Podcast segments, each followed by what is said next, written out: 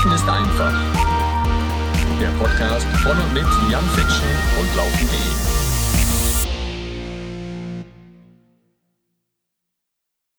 Und damit hallo und herzlich willkommen, liebe Freundinnen und Freunde des Laufsports. Laufen ist einfach hier mit Jan Fitschen. Ihr wisst Bescheid, ja? Und heute habe ich jemanden zu Gast, der ist absolut krass. Der ist absolut krass, denn der steht in ganz, ganz vielen Charts ganz weit oben. Ja, wenn es zum Beispiel darum geht, den bekanntesten Sportarzt Deutschlands zu suchen, dann kommt man an dem Mann nicht vorbei. Ja, aber Ganz besonders wichtig, ja, und spannend ist es natürlich, dass er zum Beispiel auch in den berühmt-berüchtigten Laufendes einfach Podcast-Charts ganz weit oben steht. Denn, liebe Leute, ich gucke natürlich immer auch mal ganz gerne rein, welche Folge hier von euch am meisten angehört wird, ja, wen ihr am liebsten zuhört. Und da ist zum Glück, ja, Platz Nummer eins, ja, das Intro von mir, meine allererste Folge, wo ich einfach einen Solo-Talk mache und die ganze Zeit mit mir selber rede und mich darüber freue, ja. An Platz zwei ist dann, und an dem kommt man natürlich auch ganz, ganz schwer vorbei, denn der Typ ist eine Obergranate. Florian Neuschwander, Run with the Flow. Mit dem habe ich übrigens vor zwei Sekunden hier noch WhatsApp-Nachrichten ausgetauscht, weil der vielleicht auch, ja, da noch was startet, was Neues. Könnt ihr gespannt sein. Aber an Position 3, ja, und das bei mittlerweile über 100 Folgen. Da hat sich jemand etabliert und hört immer wieder, wird immer wieder gerne angehört. Da hat sich jemand etabliert, mit dem ich gesprochen habe über das Behandeln und Vorbeugen von Läuferverletzungen. Und das hat so gut hingehauen, ja, es hat so gut hingehauen und ist bei euch so gut angekommen, dass ich den Knaben nochmal eingeladen habe. Und es freut mich sehr, dass er heute für euch hier wieder am Start ist. Herzlich willkommen, Matthias, Dr. Matthias Marquardt. Hallo Jan, danke, dass ich wieder dabei sein darf. Ich bin wirklich beeindruckt, dass man Platz eins in deinen Podcast-Charts erreichen kann, indem man sich eine Stunde mit sich selber unterhält. Ähm, diese alte Folge muss ich mir irgendwann mal anhören. Die wird wahrscheinlich episch sein. Worum ging es da genau? Ja, ja vor allem ging es da um mich, wenn ich mich richtig erinnere. Sehr. Genau, da, da, bin ich ja ganz bescheiden und ganz schüchtern.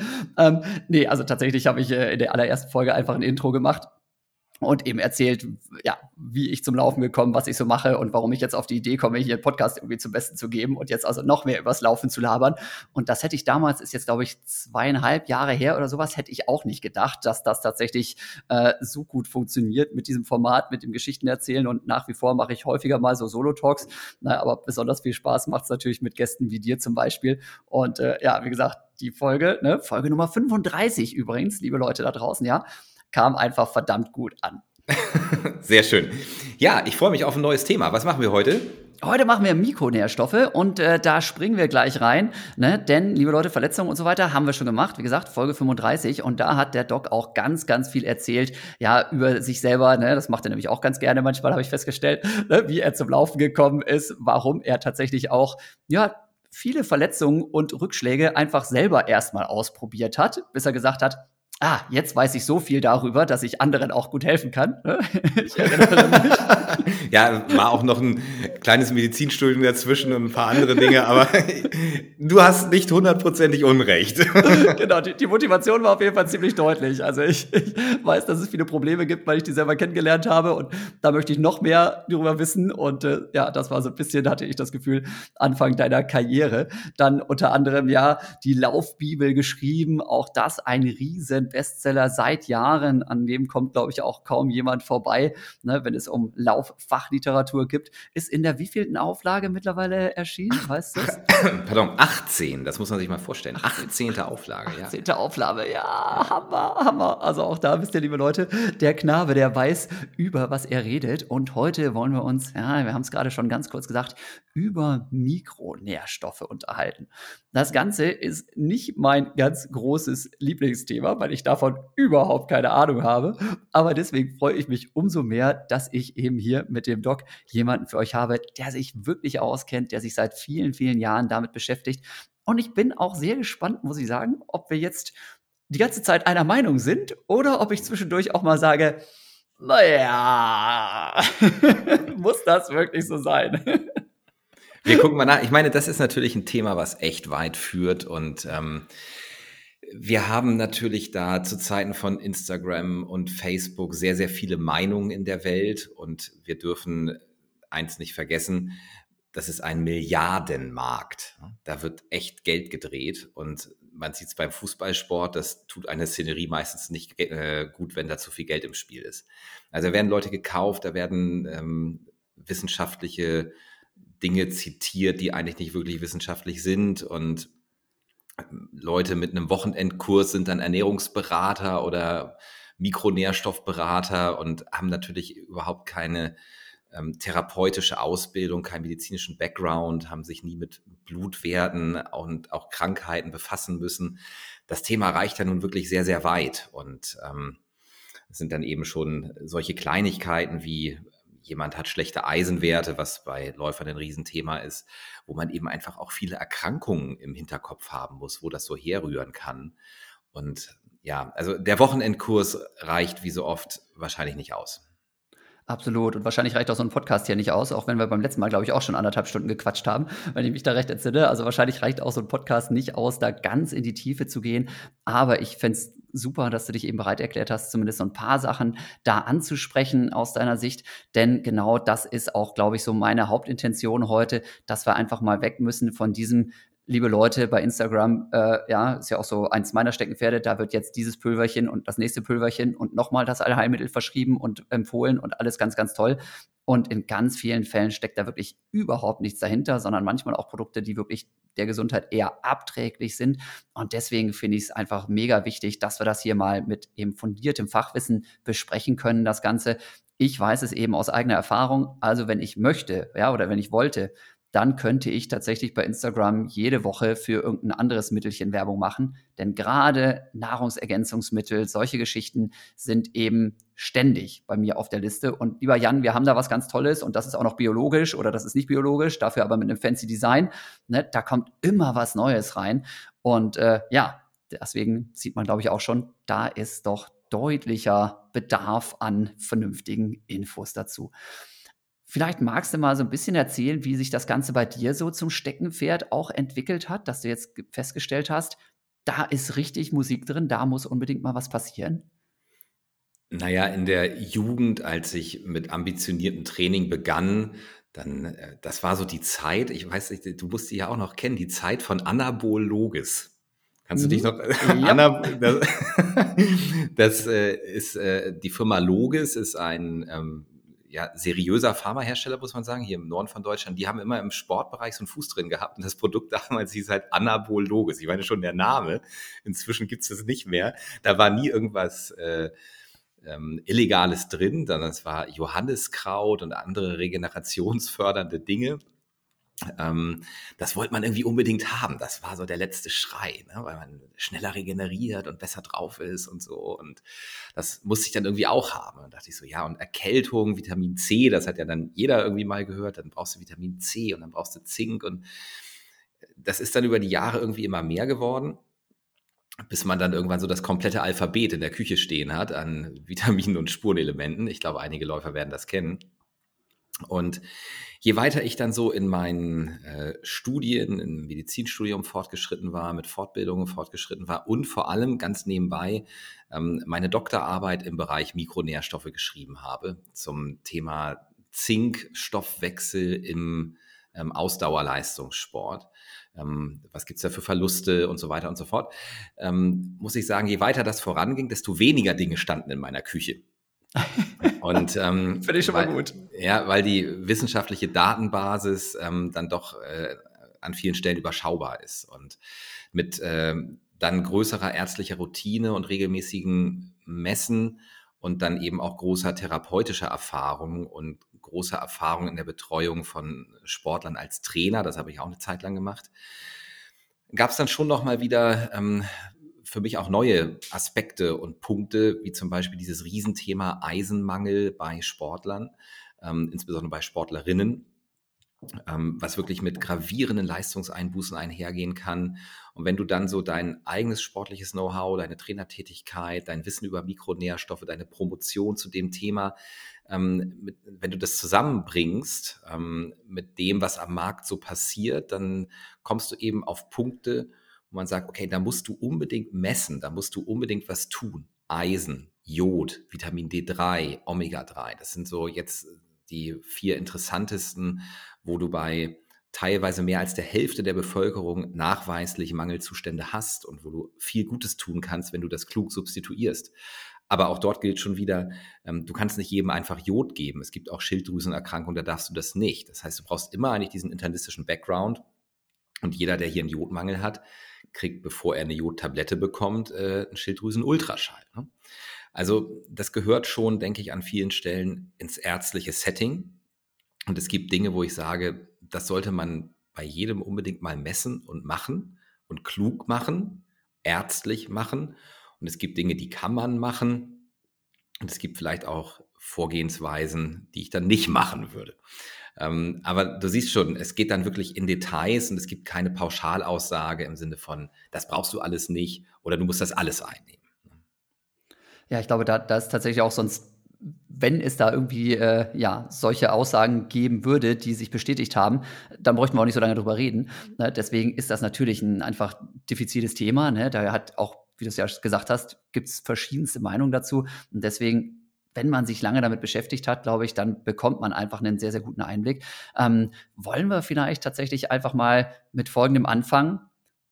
Du hast, als wir gerade losgelegt haben, schon zehn Minuten vor der Kamera gesessen, ja, und ich habe dich dabei beobachtet, aber du hast mich nicht gehört, du hast mich nicht gesehen und ich habe mich, mich reingegrinst und immer versucht, mit dir zu reden.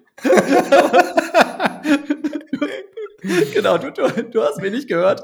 Und deswegen, was gab es denn bei dir gerade zum Mittagessen? Erzähl doch mal, ähm, was da so drin war. Ein, ein Curry äh, gab es zum Mittagessen mit, äh, mit Tofu. Ähm, ich bin ja Vegetarier seit äh, 30 Jahren inzwischen und ähm, eigentlich esse ich äh, in jeder Mittagspause ähm, Obstsalat mit Nüssen. So, das ist irgendwie so mein Standardessen. Wenn mir nichts einfällt, esse ich Obstsalat mit Nüssen und Leinsaat und Quark und so. Und heute hatte ich da irgendwie überhaupt keinen Bock drauf. Ich war gestern Abend noch laufen, habe Krafttraining gemacht. Ich habe irgendwie, ich brauchte irgendwie was mit mehr Gehalt. Ähm, also gab es jetzt ein Curry, ein sehr leckeres Curry mit Tofu. Selber vorbereitet oder kriegst du das irgendwo nee, geliefert oder sowas? Nee, das, das, äh, also das kriege ich beim besten Willen nicht hin. Ich habe bis äh, kurz vor hier Sprechstunde gemacht. Ja. Ähm, nee, wir haben hier so ein, ähm, ähm, jetzt äh, stehe ich da ja, ist das der Moment, äh, Thailänder, Vietnamese, scheiße, ich krieg's jetzt nicht auseinander. Ähm, also auf jeden Fall äh, ein äh, kompetenter ähm, asiatischer Anbieter, der mich da hervorragend versorgt. Sehr gut. Also, liebe Leute, auch das dürft ihr direkt schon mal mitnehmen. Ja, man muss nicht alles selber irgendwie zubereiten und tun und machen, sondern man darf durchaus sich dann auch mal beliefern lassen. Ne, selbst wenn man Profi ist und äh, weiß, wie man sich zu ernähren hat. Ähm, wollen wir auch generell über Makronährstoffe reden oder bleiben wir bei Mikronährstoffen heute? Was, was meinst du? Ich bin zu allen Schandtaten bereit. Also Na? gerne Fokus auf Mikronährstoffe, weil das Thema ist schon weit genug. Makronährstoffe Lass uns mal auf die Mikronährstoffe gehen. Okay, also wir, wir, gehen nicht über die Kohlenhydrate und Eiweiße und Fette und sowas, ne, sondern wir gehen tatsächlich auf die Mikronährstoffe, wie wir es auch gerade besprochen haben. Ähm, was war denn da jetzt dann alles drin in deinem Mittagessen? Wenn du sagen würdest, ja, Eisen, Jod, Zink, was hatten wir gerade noch alles? Vitamin D3, glaube ich, war es irgendwie. Ja, alles in Ordnung oder fehlt jetzt noch die Hälfte? Da fehlt sicherlich mehr als die Hälfte, weil in so einem rein vegetarischen Essen ähm, haben wir schon mal ähm, Dinge wie Vitamin D hast du da in keinen nennenswerten Mengen drin. Ne? Das sind dann eher tierische Produkte, Fisch zum Beispiel, und auch da sind es geringe Mengen. Also Vitamin D schon mal Fehlanzeige. Ähm, Jod, Fehlanzeige. Omega-3 in Tofu und in dem Gemüse, was da so drin ist, äh, das sind, wenn dann Spuren unterm Strich auch Fehlanzeige. Ähm, zumindest die langkettigen, die wir haben wollen. In dem Pflanzenöl, was in der Soße drin ist, da können auch ein paar Omega-3s drin sein, aber wir wollen ja die langkettigen, die sind da auch nicht drin. Ähm, das waren jetzt schon so ein paar, wo man sagen muss, nee, das ist da einfach nicht drin. Und äh, solche Dinge wie Vitamin B12 haben wir eben in rein pflanzlichen Produkten auch nicht drin. Ähm, und Eisen ist da drin, ja, aber in einer nicht gut resorbierbaren Form. In pflanzlicher Kost ist das Eisen nicht so gut aufzunehmen. Also du hast in Haferflocken doppelt so viel Eisen wie im Filetsteak, ähm, aber du nimmst es eben nicht so gut auf, sodass Menschen, also sprich Vegetarier, die regelmäßig Haferflocken und andere Dinge in größeren Mengen essen, zwar auf dem Papier mehr Eisen zu sich nehmen, aber in der Messung schlechtere Eisenwerte haben, weil sie es nicht gut aufnehmen. Insofern, ähm, die Dinge muss man schon differenziert betrachten. Also auch fürs Thema Eisen war jetzt mein Curry eher eine Fehlanzeige. Und jetzt haben wir so ein paar Dinger da schon durch, wo man sagen muss, das sind schon relevante Dinge für Sportler. Ähm, also mit Curry alleine lösen wir das Thema nicht. Ja, das scheint mir auch so. Und äh, mit Haferflocken, das gab es nämlich bei mir heute zum Mittagessen hier, ne? Anscheinend auch nicht.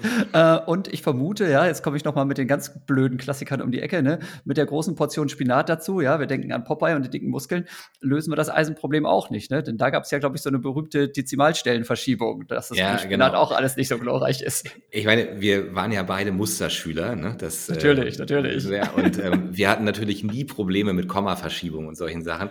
Also ich zumindest zumindest habe vollstes Verständnis dafür, dass da irgendein Wissenschaftler mal ein Komma verrutscht ist. Das kann schon mal passieren. Ähm, bisschen Eisen hat Spinat tatsächlich, aber es ist jetzt eben nicht so eine bombastische Quelle. Und auch da ist es eben wieder pflanzlich und damit nicht so gut auf, aufzunehmen. Aber ähm, Spinat ist eine hervorragende Magnesiumquelle. Ne? Also alles, was Blattgrün hat, ähm, hat also auch einen Magnesiumanteil, der gut aufzunehmen ist. Alles hat seine Vor- und Nachteile und die Basis, darum geht es jetzt ja, ist eine gesunde Ernährung. Ne? Und äh, nichts läge mir ferner, als jetzt so vorzugehen wie du und äh, jedes ähm, Nahrungsmittel da jetzt einzeln umzudrehen. Da wirst, du, da wirst du ja auch komplett kirre. Der Punkt ist ja, in einer vernünftigen Mischkost ähm, wirst du sehr viele Dinge gut abgedeckt haben. Und ähm, wenn du das ordentlich machst, das gelingt dem einen besser, das gelingt dem anderen schlechter, ähm, dann muss man eben mal messen. Denn ein weiterer Trugschluss ist ja, dass ich immer solche Werte habe im Blut, wie ich gegessen habe. Ähm, es gibt eben das Thema Eisen, hatte ich gerade schon angesprochen. Ähm, kannst sehr viel Eisen in Form einer Haferflocke essen, kommt nicht gut an. Das heißt nicht, dass es nicht, dass es gar nicht ankommen würde, aber es kommt nicht gut an. Im Filetsteak ist halb so viel drin, aber es kommt sehr gut an im Körper. Und das ist das eine. Ähm, das ist dann noch biochemisch begründbar durch die Eisenverbindung und so weiter. Dann gibt es aber eben auch noch eine Sache, die wir so gar nicht begründen können, nämlich dass einige Menschen das besser aufnehmen, unabhängig von pflanzlich oder tierisch wie beim Eisen, und andere schlechter. Und manchmal wissen wir gar nicht warum. Also das heißt am Ende, ernährt euch mal vernünftig, macht das so gut wie ihr könnt. Ich habe gestern Kekse gegessen, es ist Weihnachten. Ne? Also das äh, darf man ja alles mal machen. Gott sei Dank waren sie selbst gebacken aus feinsten Zutaten und sogar noch glutenfrei. Ähm, was es nicht alles gibt. Ähm, aber ernährt euch so gut ihr könnt, kocht so oft selber, äh, wie ihr könnt, äh, macht Salat, esst ein gutes Stück Fisch, wenn ihr nicht gerade Vegetarier seid, ähm, nehmt hochwertige Lebensmittel, achtet ähm, darauf, äh, dass ihr sie sorgfältig gart. Ähm, jeder so gut wie er kann und dann muss man mal messen, was das dann ausmacht am Ende. Und dann gibt es eben individuelle Faktoren, die ganz unterschiedliche Werte, äh, Werte dann hervorbringen können. Und das muss man sich dann mal ansehen. Und wenn da irgendwelche Dinge nicht optimal sind, muss man sich fragen, kann ich über die Ernährung was drehen? Oder gibt es ganz andere Gründe, warum die Eisenwerte zum Beispiel schlecht sind? Das kann ja zum Beispiel auch eine verstärkte Regelblutung bei äh, jungen Frauen sein. Das kann sehr intensives Training bei Hochleistungssportlern sein. Das sind auch Faktoren, die definitiv Eisenmangel machen. Also es ist ein bisschen komplizierter, als zu sagen, wenn ich nur das Richtige esse, dann ist alles gut. Das, die Rechnung geht leider auch nicht auf.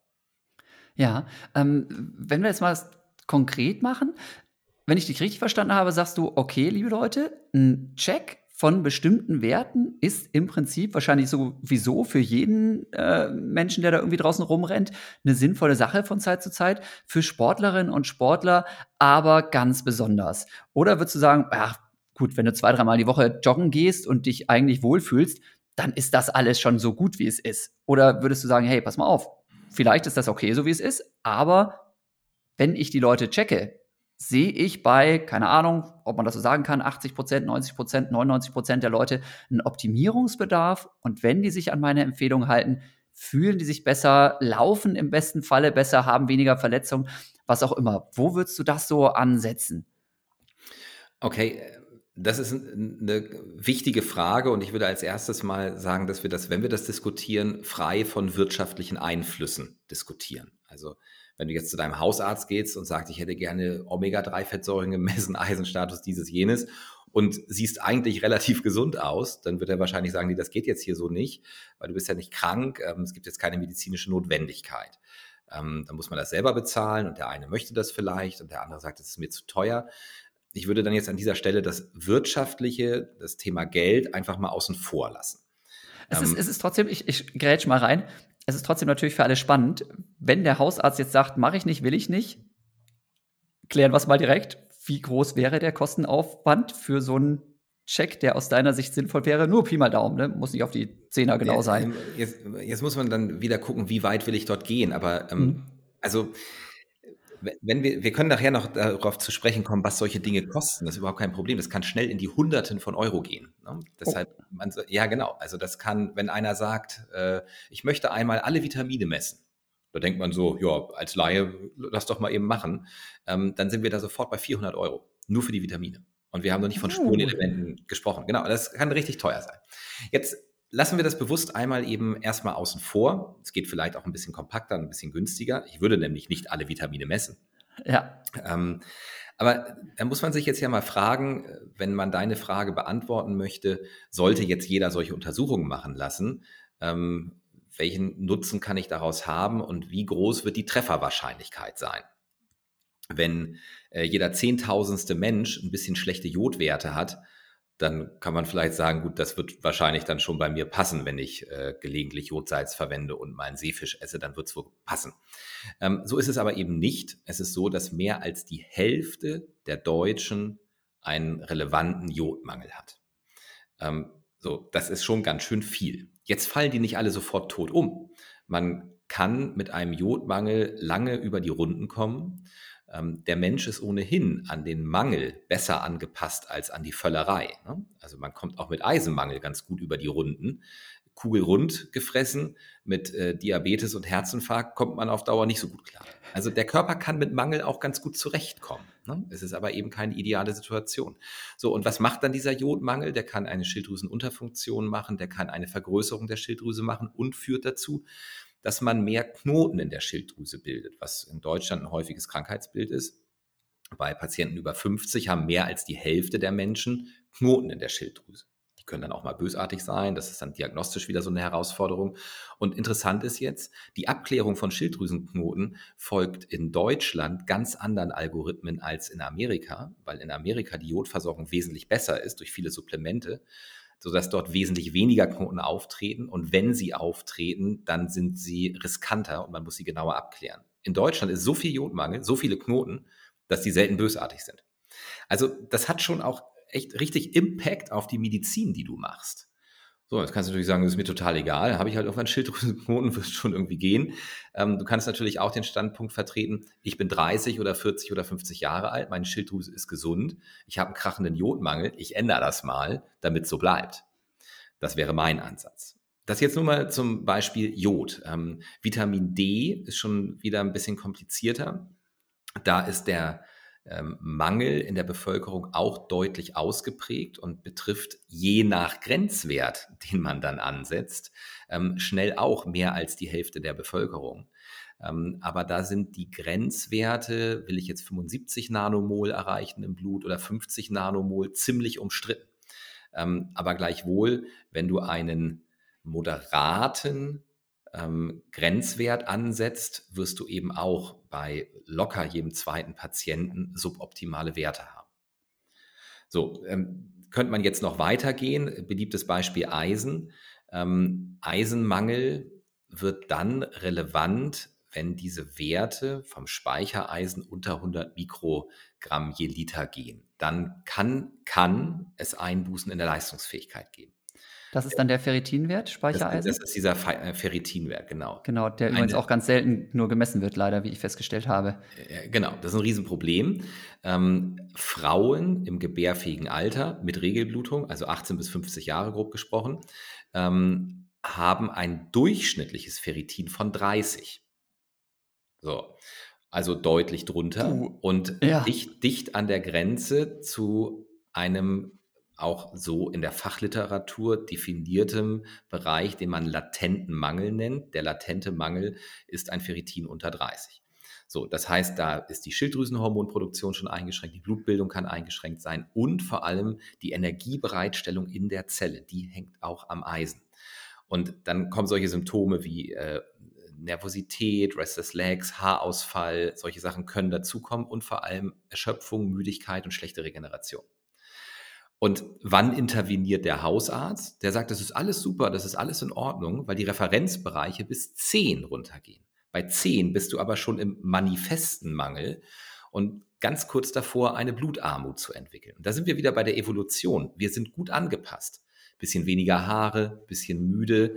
Damit kannst du in der. Toll! Da, ja, ist, ist halt scheiße, wollen wir nicht mehr. Aber damit konntest du in der Steinzeit durchaus zurechtkommen. Und der Körper hat das tatsächlich so hingedreht, dass das allerletzte, was ausfällt, die Blutproduktion ist. So, und bei den ähm, jungen Frauen ähm, im gebärfähigen Alter haben wir bei bis zu 10 Prozent der Frauen so schlechte Eisenwerte, dass sie sogar schon eine Blutarmut haben. Das heißt, dann sind die Speicher völlig leer. So, da kannst du jetzt natürlich auch sagen, ja gut, das sind ja immer noch 90 Prozent, wo es halbwegs in Ordnung ist, halbwegs wohlgemerkt. Ähm, aber hey, wir sind Sportler und ähm, wir trainieren uns den ganzen Tag den Hintern ab dafür, damit wir irgendwann mal den Halbmarathon unter zwei Stunden oder zweieinhalb oder anderthalb oder 1,10, wo auch immer laufen und äh, kaufen uns die dollsten Schuhe mit Carbonplatten und so weiter. Ähm, dann kann ich ja nicht ernsthaft mit schlechten Eisenwerten, die meine komplette Regeneration beeinflussen, da an den Start gehen. Also ich meine, kann ich machen, aber ich fände das nicht so richtig geschickt. Keine Frage. Ich glaube, da ist tatsächlich also mit Eisenwerten äh, richtig, richtig Alarm. Äh, aus meiner eigenen Erfahrung, also tatsächlich äh, Ferritinwert von, ich glaube, 19 oder sowas hatte ich auch mal irgendwann. War gar nicht cool. Also ich habe äh, auch einiges mal so äh, mitgemacht. Und tatsächlich bei uns ja im, im Hochleistungssport, da werden regelmäßig die Blutwerte gecheckt, aber auch nicht so oft, zumindest nicht bei uns im Team, wie man das vielleicht manchmal meint. Und irgendwann war es tatsächlich so weit, dass ich wieder mal das Gefühl hatte, naja, im Training läuft nicht so richtig. Und dann habe ich immer schon gesagt, lieber Arzt, ja, achte mal bitte auch auf das Speichereisen, dieses Ferritin, weil sonst wird immer nur HB oder was wird sonst normalerweise ja, genau. so gemessen. Und, und, da muss ich, jetzt muss ich einmal reingrätschen. Das ist ein hm. ganz interessanter Punkt. Also erstmal ein Ferritin von 19 als Mann, das muss man erstmal schaffen. Ähm, Frauen schaffen das problemlos durch die Regelblutung, darüber verlieren sie Eisen. Ähm, bei Männern ist das schon bemerkenswert, ein Ferritin von 19. Da würde ich mich sofort fragen, ist der Vegetarier oder Hochleistungstraining? Hochleistungstraining sorgt für eine Aktivierung des Immunsystems. Und ein aktiviertes Immunsystem, egal wodurch es aktiviert wird, ähm, durch Bakterien, durch Viren, durch Rheuma oder durch Training ähm, oder eine chronisch entzündliche Darmerkrankung, egal wie es aktiviert wird, wenn es aktiviert wird, gehen die Eisenschotten dicht und du nimmst das Eisen der aus der Nahrung nicht mehr richtig auf. Egal, ob es jetzt aus dem Filetsteak oder aus der Haferflocke kommt. Und das wird bei dir mit größter Wahrscheinlichkeit der Grund gewesen sein, warum diese Werte dann so niedrig waren. Und ähm, ja, dann muss man da eben etwas tun. Und äh, das ist bei den äh, Frauen wie bei den Männern das Gleiche. Erstmal Ursache klären, das muss man klar haben. Es könnte ja auch ein ernsthafter Blutverlust über den Magen-Darm-Trakt sein, das muss man dann noch ausschließen. Und dann muss da Eisen rein. Und das kriegst du aber unter den Bedingungen, und das ist so wichtig, ähm, die du im Hochleistungstraining dann hattest, nämlich permanente Aktivierung des Immunsystems mit Tabletten nicht gut gelöst, weil die Tabletten ja auch nicht gut aufgenommen werden. Das heißt, dann, wenn du das internistisch sauber betrachtest, machst du das dann tatsächlich per Infusion. Äh, ist alles bezüglich der Dopingliste überhaupt kein Thema. Man muss das nur richtig machen. Es muss eine Menge von unter 100 Millilitern sein. Also ähm, das ist schon bemerkenswert, dass selbst bei dir dann sowas aufgetreten ist. Das ist der typische Fall, wie man es dann im Hochleistungstraining sieht. Sonst sind es eher Frauen, die das haben. Ja, und, und bei mir war es wirklich so, das hat sich dermaßen krass geäußert, dass ich wirklich überhaupt nichts auf die Reihe bekommen habe. Und tatsächlich auch da ist es wieder spannend, ähm, dass in dem Bereich, wo man da unterwegs ist, auch ja aus meiner Sicht selbst da noch ähm, großer äh, Beratungsbedarf besteht. Weil am Anfang war das auch so, dass es dann hieß, ja, nimm mal die Tabletten hier. Und irgendwann ein Jahr später habe ich dann rausgekommen, weil das eben auch entsprechend lange gedauert hat, bis ich wieder aus der Puschen gekommen bin ja, ja, mit Tabletten, das dauert halt auch drei Monate, bis deine Speicher wieder so weit sind, wie sie sein sollten, im Zweifelsfall, wenn du weiter trainierst. Ne? Hat mir da in dem Moment dann auch keiner erzählt. Und dann gab es tatsächlich auch später diese Diskussion, ähm, darf man denn jetzt Eisen spritzen? Darf man das über Infusionen machen? Ist das Doping? Ist es das nicht? Ne? Wie du es gerade beschrieben hast, kommt dann auch wieder auf die Mengen an und dann musst du irgendwelche zeitlichen Abstände einhalten. Aber es war richtig, richtig krass. Es war wirklich gut trainiert, aber auch nicht mehr trainiert als sonst. Aber von jetzt auf gleich hat mir da wer den Stecker gezogen. Ich habe nichts auf die Kette gekriegt. Also wir haben dann wirklich da eine deutsche Meisterschaft, Crosslauf gemacht. Und ich bin irgendwie nachher 16. geworden. Und ich bin mir sicher, ohne diesen Eisenmangel hätte ich vorne also um den Titel damit äh, gekämpft. Ja. Und, also Eisenmangel wow. ist halt einfach, Eisen ist ähm, bei den ganzen Mikronährstoffen, wenn es um Leistungsfähigkeit geht, definitiv das Wichtigste von allen. Das muss man ganz klar sagen. Und ähm, jetzt nochmal äh, ein, zwei Facts zu diesem Thema, wie substituiere ich das? Also ja, du kannst es mit Tabletten machen. Äh, die Regel ist da aber ganz einfach. Eisentabletten werden umso besser aufgenommen, je krasser dein Mangel ist. Das heißt, wenn du jetzt nicht Leistungssportler bist, weil dann nimmst du es immer schlecht auf, dann macht das nicht so viel Sinn. Ähm, angenehm, du bist, angenommen, du bist eine nicht Leistungssport betreibende Frau mit einem krassen Eisenmangel. Wenn du dann Eisentabletten nimmst, nimmst du die erstmal gut auf, bis das Ferritin so bei 30, 40 ist. Ähm, ab dann nimmt die Bereitschaft des Körpers, das aus den Tabletten zu resorbieren, deutlich ab. Wenige kommen auf richtig gute Werte. Richtig gute Werte wären Werte über 100. Und das würde dann aber eben auch Monate dauern. Und ähm, dann ist die Eiseninfusion einfach der kompetentere Weg. Und da Sportler es sowieso nicht richtig resorbieren, kann man es dann auch gleich so machen. Und nochmal wirklich jetzt abschließend zu diesem Doping-Thema. Ich bin Sportarzt, ich würde erstens meine Karriere riskieren und ich würde ähm, meinen Ruf riskieren und meine ganze Existenz, wenn ich mit diesem Thema irgendwas am Hut haben wollte. Ähm, ich mache hier natürlich nur legale Dinge in meiner Praxis. Und ähm, das ist mir auch wichtig, dass da niemand etwas in den falschen Hals bekommt. Also Eisen ist nicht auf der Dopingliste. Du kannst so viel Eisen ähm, dir verabreichen, wie du willst. Das ist überhaupt nicht verboten. Und ähm, es geht dann nur um die Verabreichungsform und die Tatsache, dass man Sportlern nicht mehr als 100 Milliliter infundieren darf, also in die Vene verabreichen darf. Ich muss das Eisen ja irgendwo drin auflösen ähm, ist ja nicht dadurch begründet, dass es mir einen Leistungsvorteil gibt, wenn ich mir 200 Milliliter Flüssigkeit in die Vene verabreiche, sondern es geht darum, dass ich damit vor einer Dopingkontrolle Dinge kaschieren kann. Und deshalb ist es also nicht legal, wenn man Eisen in einer großen Menge Flüssigkeit verabreicht, weil ich dann einen Verdünnungseffekt habe und andere Substanzen verschleiern kann.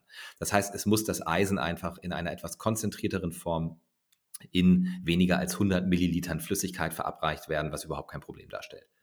Ja, und äh, von wegen ähm, konzentrierte Form und Dosierung, Ganz, ganz wichtig, wenn ich das richtig verstanden habe, ist bei Eisen ja auch, du hast es immer wieder betont, liebe Leute, checken, ob ein Nährstoffmangel vorliegt und nicht einfach wild drauf los substituieren. Ich glaube, bei Eisen ist das ganz, ganz entscheidend.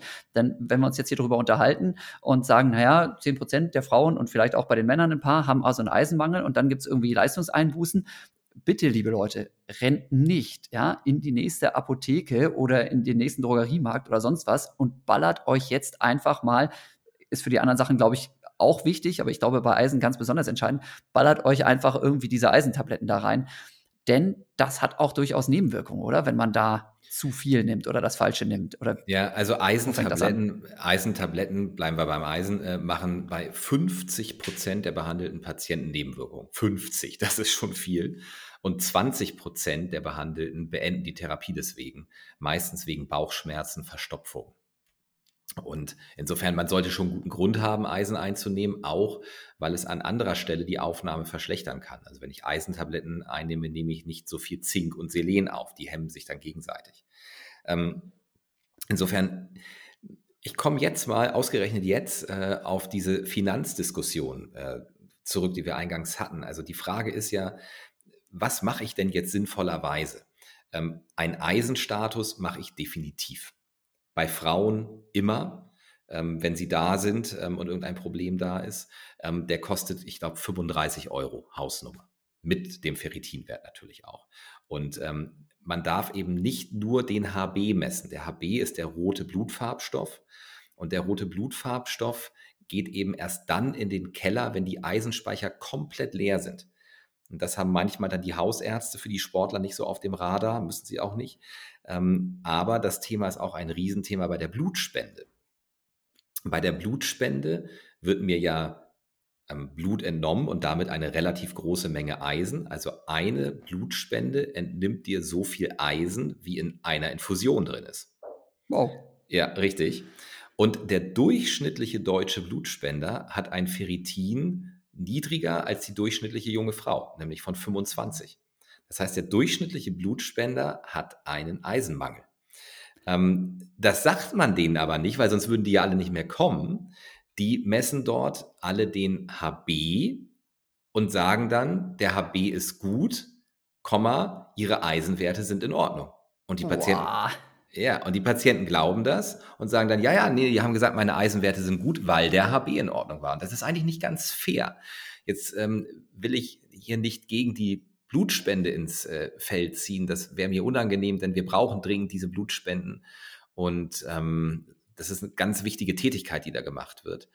Ähm, aber de facto, wenn ich das regelhaft mache, verliere ich halt so viel Eisen, dass das äh, zu einem Mangel führt. Und äh, Marathonlaufen mit Leistungsambitionen und Blutspenden zusammen, sorry, das verträgt sich nicht. Es sei denn, du füllst das mit Infusionen auf. Ich habe hier einen Marathonläufer, der ist so in der Drei-Stunden-Liga unterwegs, der kann schon rennen und ist begeisterter, in Anführungsstrichen, Blutspender. Und er kommt regelmäßig wieder mit einem Ferritin von 8 hier an. Boah. Und, ja, dann füllen wir ihn, dann geht auch nichts im Training. Und dann füllen wir ihn wieder auf und dann läuft's wieder. Und dann kommt ein halbes Jahr oder Jahr später wieder, ist wieder leer. Und ähm, er tut einen wichtigen Dienst an der Allgemeinheit. Ähm, aber da sieht man eben auch mal, was das für dramatische Auswirkungen ähm, auf die Leistungsfähigkeit hat. Also zurück zum äh, Budget und zurück zu der Frage, was äh, ist denn jetzt wirklich wichtig? Wenn ich jetzt einen jungen Mann habe und dort einen Eisenstatus gemessen habe und der hatte richtig gute Werte von 200, dann wird er die auch noch in zwei Jahren haben. Da wird sich selten viel ändern. Da würde ich dann also grobmaschig gucken. Ne? Das reicht dann bei der Sportvorsorgeuntersuchung alle ein, zwei Jahre mal. Wenn ein Mädchen eine verstärkte oder eine junge Frau eine verstärkte Regelblutung hat und immer wieder zu Haarausfall und Eisenmangel neigt, dann kann es auch mal sein, dass man da halbjährlich nachgucken muss und da immer wieder in die Therapie reingehen muss.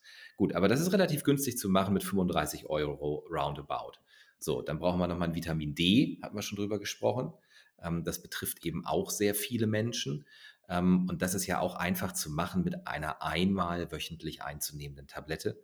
Und das misst man einmal, berechnet das. Dafür habe ich auch einen Rechner bei mir auf der Webseite, kann ich dir nachher mal den Link geben. Und dann weißt du, welche Dosis du da brauchst. Dann misst du das einmal nach. Und dann hast du die Dosis und musst vielleicht einmal rauf oder runter korrigieren. Und dann machst du das einfach so lange, wie du gute Vitamin D-Werte haben willst. Ähm, was wir nicht machen, ist messen, ganz viel einnehmen, dann wieder nichts einnehmen, wieder messen, sich wundern, sondern einfach mal so machen, wie es der Fachmann macht. Und ähm, dann wollen wir natürlich noch ein Vitamin B12 haben, ähm, weil wir viele Vegetarier und Veganer im Ausdauersport haben. Und da kann B12-Mangel tatsächlich gerade bei den Veganern ein Thema sein. Beim Fleischesser ist das eher selten, gibt es aber auch mal. Ähm, und dann sind wir beim Thema Jod. Ähm, Jod muss man aus dem ersten Morgenurin messen. Jetzt denkt ihr, ja, aber ich war mal beim Arzt, der hat das aus dem Blut gemessen. Also nur weil du es aus dem Blut messen kannst, heißt das nicht, dass du das tun solltest. Die Werte sind einfach Mist. Ähm, um eine gute Beurteilung des Jodhaushaltes zu bekommen, musst du das aus dem ersten Morgenurin messen. Ähm, das heißt, der Patient muss morgens, wenn er um fünf irgendwie nochmal zum Klo geht, den Urin brauchst. Und da muss das in so ein spezielles Labor und so weiter. Das machen wir hier gerne, ist ein gewisser Aufwand, aber wir machen das bei allen Patienten, die zum Checkup kommen. Und da sind wir jetzt bei den Dingen, die ich jetzt genannt habe, wahrscheinlich bei Kosten von, ich mache jetzt über einen dicken Daumen, irgendwie ja. 60, 60 Euro oder so. Und dann haben wir schon mal. Für alles zusammen bisher, was wir jetzt hatten. Ja, Vitamin D, Jod, ja. äh, B12, äh, Eisenstatus. Okay. Und dann würde ich äh, wahrscheinlich noch einen Omega-3-Index ergänzen wollen. Also wie viel Omega-3-Fettsäuren habe ich, weil das auch den meisten fehlt. So, dann sind wir sicherlich immer noch unter 100 Euro, haben aber schon mit, weil wir das Hintergrundwissen haben, mit klugen Fragestellungen in die richtigen Ecken reingeleuchtet. Was euch jetzt nichts hilft, ist, wenn du zum Hausarzt gehst und bitte, bitte sagst, mach doch mal ein großes Blutbild. Das ist ein dann irgendwie kaum definierter Begriff. Also in der Medizin heißt großes Blutbild eigentlich die weißen Blutzellen zählen. Patienten denken immer, äh, das heißt, mach ganz viele Blutwerte. Und dann ja. macht der Hausarzt irgendwie nochmal ein bisschen Leberwerte, ein bisschen hier und da. Das ist jetzt nicht das, was ihr braucht, wenn es um Mikronährstoffe geht. Dann muss man wirklich ganz gezielt messen. Und das geht auch in der Regel nicht im hausärztlichen Labor, das geht dann in Speziallabore. Das sind recht spezielle Dinge. Okay, also liebe Leute, ne, nur um das nochmal irgendwie so ein bisschen klarzustellen, wir reden jetzt nicht hier über einen großen Gesundheitscheck-up. Jeder hat natürlich irgendwie seine eigenen Baustellen, wo nach verschiedenen Werten geguckt werden sollte. Was wir hier heute besprechen, sind speziell die Mikronährstoffe, die für uns Läuferinnen und Läufer besonders interessant sind. Ne? Darüber reden wir jetzt gerade. Und da haben wir festgestellt, okay, so ein Check-up, den man sich vielleicht dann doch mal gönnen sollte, der kostet so, ja, was haben wir jetzt gesagt, 60 Euro plus dann hier nochmal. Also auf jeden Fall sind wir mit unter 100 Euro dabei. Das zahlt auch nicht die Kasse, nehme ich an, im Regelfall. Wie ist bei Privatpatienten? Übernehmen die sowas? Weißt ja, in der, in der Regel übernehmen private Kassen das anstandslos. Im gesetzlichen Bereich geht sowas nur auf Indikation, aber da wird zu Recht der niedergelassene Arzt sagen, wie soll ich im Falle einer Prüfung der gesetzlichen Krankenkasse erklären, dass es zwingend notwendig war, ja. äh, bei dir den Omega-3-Fettsäurespiegel zu messen. Das, äh, das ist eben eine Luxusmedizin, nennen wir das Kind mal beim Namen. Ja, keine Frage. Also wir haben ein Hobby, glaube ich, in das wir uns alle sehr auch reinsteigern und an dem wir sehr viel Spaß haben. Und äh, wie du es vorhin auch gesagt hast, da investiert man natürlich auch in die richtigen Laufschuhe, die einfach mittlerweile auch sehr, sehr viel Geld kosten. Na, da investiert man in die richtige Laufbekleidung.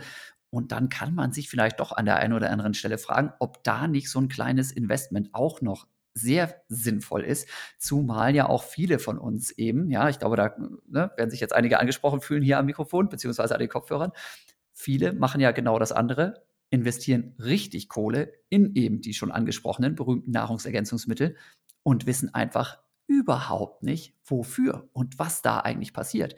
Und mit der Geschichte, wenn du wirklich mal reinguckst, dann weißt du ja wirklich, da fehlt was, da fehlt nichts und da kann ich das Problem gezielt angehen. Und wenn ich da jetzt so einen, ich sag mal, Nährstoffmangel irgendwie rausbekomme, dann ist es doch wahrscheinlich so, dass die Präparate, die mir dann helfen oder die Behandlungsmethoden, im Falle von Eisen vielleicht auch mal eine Infusion, die werden dann wieder von der Kasse übernommen, ja? Nein. Auch äh, nicht. Im, oh. Nee, nee, nee. Ähm, also im privatärztlichen Bereich ja. Ähm, bei der gesetzlichen, da können die Eisenmangelpatienten ein Lied von singen von diesem Thema. Ähm, das ist ein Riesenproblem. Ähm, wenn du gesetzliche Krankenkasse machst und dort behandelst, dann musst du eben eine zweckdienliche Therapie machen, ähm, die jetzt medizinisch geboten ist und kein Luxus in Anführungsstrichen. Das, dafür ist die Allgemeinheit da jetzt nicht zuständig. Und das heißt, dass eine Krankenkasse im Zweifelsfall sagen wird, okay, Sie meinten also hier für einige hundert Euro Eiseninfusionen verabreichen zu müssen. Ähm, warum denn? Und dann sagst du, ja, der hatte Eisenmangel, der war immer ganz müde. Und dann sagen sie, wir hätten jetzt gerne mal die Laborwerte dazu. Und dann steht da ein Ferritin von 19. Und dann sagen die, ja, aber Herr Dr. Fitschen, ähm, der Referenzbereich, der geht ja bis 10 ne, runter. Der Mangel ist ja erst, wenn das unter 10 ist. Und dann sagst du, ey, hör mal, ich bin aber Weltmeister. Ähm, ich weiß genau, wie der Hase läuft. Ich bin total müde, äh, wenn mein Eisen so niedrig ist. Dann sagen sie, also äh, Herr Fitschen, für Befindlichkeiten haben wir jetzt keine Zeit. Ne? Also diese Kosten übernehmen Sie mal schön selber. Das heißt, du zahlst das dann als Arzt aus eigener Tasche. Deshalb macht das keiner. Ähm, sondern nur, wenn wirklich ein krachender Mangel mit Blutarmut da ist und dann auch, wenn ich offen sprechen darf, sehr ungern, weil nämlich äh, der Akt der Infusion selber. Also du musst das vorbereiten, da steht einer ein paar Minuten im Labor, du musst das Material beschaffen, du musst das abrechnen, du musst das lagern, du musst das kontrollieren, ähm, dann musst du den Patienten in einen Raum legen, der Raum ist dann blockiert, da kannst du nichts anderes machen, dann muss da eine fachkundige Person dich aufklären, dann muss eine MFA das überwachen, dann gibt es eine Nachüberwachungszeit, dann muss das abgerechnet werden und, und, und also, äh, Entschuldigung, wir arbeiten in einer Arztpraxis. Und du kriegst ähm, als äh, Kassenarzt für dieses ganze Thema Durchführung der Infusion 0 Euro. schön, ja. So, und aus diesen beiden Gründen, das ist alles in der Pauschale mit drin. Ne? Und die Pauschale sind dann 50 Euro im Quartal. Also mit 50 Euro im Quartal kommt keine äh, Frau beim Friseur zurecht, ne? aber bei ihrem Hausarzt. Das heißt, aus all diesen Gründen ähm, wirst du mit größter Wahrscheinlichkeit eine Eisendiagnostik und Therapie mit Infusionen ähm, im gesetzlich versicherten Bereich schlicht und ergreifend nicht bekommen. Okay, heftig. Also da schlägt es dann doch schon noch mal ganz schön zu, unser Gesundheitssystem. Ähm, dann auch da noch mal direkt die Frage nach den Kosten. Ähm, nehmen wir mal an, da ist jetzt irgendwie ein Eisenmangel, wo du sagen würdest, du persönlich, hier macht eine Behandlung Sinn.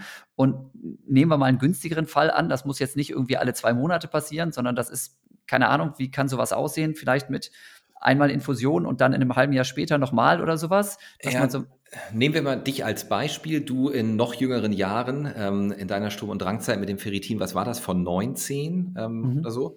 Ähm, dann kann man berechnen, 100 ähm, Milligramm Eisen, die man in die Vene bringt, erhöhen dein Ferritin um 10 Punkte, roundabout. So, Wunschferritin ist 200, damit, damit wir, ja, genau, Yay. damit wir einen Puffer haben nach unten, wenn Verluste da sind und wir nicht unter 100 gehen. Also wir wollen wenigstens über 100 sein, man würde 200 anstreben. Das heißt, wir bräuchten dann in dem Falle schon ungefähr mindestens 1,5 Gramm Eisen. Das entspricht dann so sechs, sieben Infusionen. Und ähm, dann sind wir, jetzt muss, du sitzt ja, ne? Ja, ja. Hm. Da, dann ich halte mich gut fest jetzt auch an meinem Tisch hier. Dann sind wir bei 700 Euro. Ja, okay. Erklärt auch, warum bei mir damals äh, maximal dann doch meistens Eisentabletten verschrieben wurden, wieder mal, trotz Hochleistungssport. Schön. Ja. Hm? Wow, okay. Das ist dann allerdings schon eine Hausnummer, wo natürlich der ein oder andere oder die ein oder andere jetzt mal ganz stark überlegen muss, ähm, was ist es mir da wert. Puh, ja. Ja, ich meine, der Leidensdruck in dem Bereich ist groß. Ne? Mhm. Das muss man ganz klar sagen, wenn äh, dir irgendwie die Haare ausgehen. Und ich meine, gut, wir beide da geht das ja, aber ja, es bei mir fängt's an, bei mir fängt's an. Also ich habe da schon manches Mal gerade in deinen an an Anforderungen, äh, deinen Erklärungen gesagt, ich werde jetzt mal nur Eisenpferd auf jeden Fall auch noch mal checken lassen. Vielleicht liegt es daran. Nein, aber ähm, vielleicht können wir das irgendwie besser verknuspern, aber ähm, wenn für Frauen ist das unfassbar belastend. Ne? Also wenn Frauen Haarausfall haben und so weiter, die drehen rot und ich kann das auch gut verstehen. Das ist einfach in unserer Gesellschaft ein, ein Riesending, wenn du dünnes, brüchiges, ausfallendes Haar als, als Frau hast. Und ähm, die drehen da jeden Stein um, die wollen, dass da was passiert. Und oder wenn du eben diese bleierne Müdigkeit hast und nicht regenerierst oder so ein Restless Legs Syndrom hast, unruhige Beine, das hängt auch mit Eisenmangel in einigen Fällen zusammen, ähm, dann wollen die, dass etwas passiert. Und ähm, wenn man dann so sieht, wofür man alles sein Geld ausgibt, dann ist das möglicherweise eine sinnvollere Investition als der nächste Flachbildschirm. Ähm, und man kann damit manchmal auch sehr unangenehme und bedrückende Leidensgeschichten dann Gott sei Dank auch sehr zum Positiven wenden. Ja, ja. Und ähm, wenn man sagt, naja, ganz so viel muss es vielleicht nicht sein, das ist jetzt natürlich die Optimallösung, dass du sagst, ja, wir machen das dann wirklich, kommen auf einen 200er Wert und versuchen, dass der nicht auf 100 äh, absinkt. Wenn man sagt, naja, vielleicht habe ich auch mit 50 schon irgendwie einen deutlich besseren Standard als jetzt.